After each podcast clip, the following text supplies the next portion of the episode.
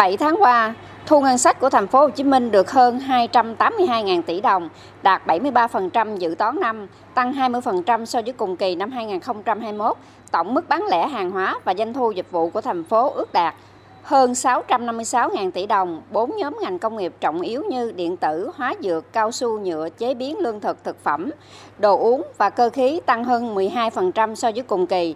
Tổng kim ngạch xuất khẩu đạt hơn 25 tỷ đô la Mỹ, tăng 4,9% so với cùng kỳ.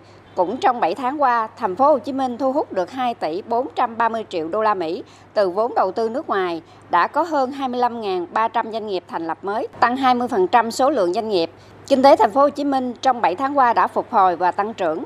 Tuy nhiên vẫn còn những hạn chế, như giải ngân đầu tư công chậm mới đạt 26% vốn được giao. Số doanh nghiệp thành lập mới tăng nhưng số vốn đầu tư giảm 9% so với cùng kỳ. Đáng lo ngại là thời gian gần đây thị trường xuất khẩu của doanh nghiệp khó khăn do tình hình lạm phát ở châu Âu và Mỹ ảnh hưởng đến tiêu thụ hàng hóa. Giá nguyên liệu sản xuất đầu vào tăng tiếp tục gây khó khăn cho doanh nghiệp sản xuất.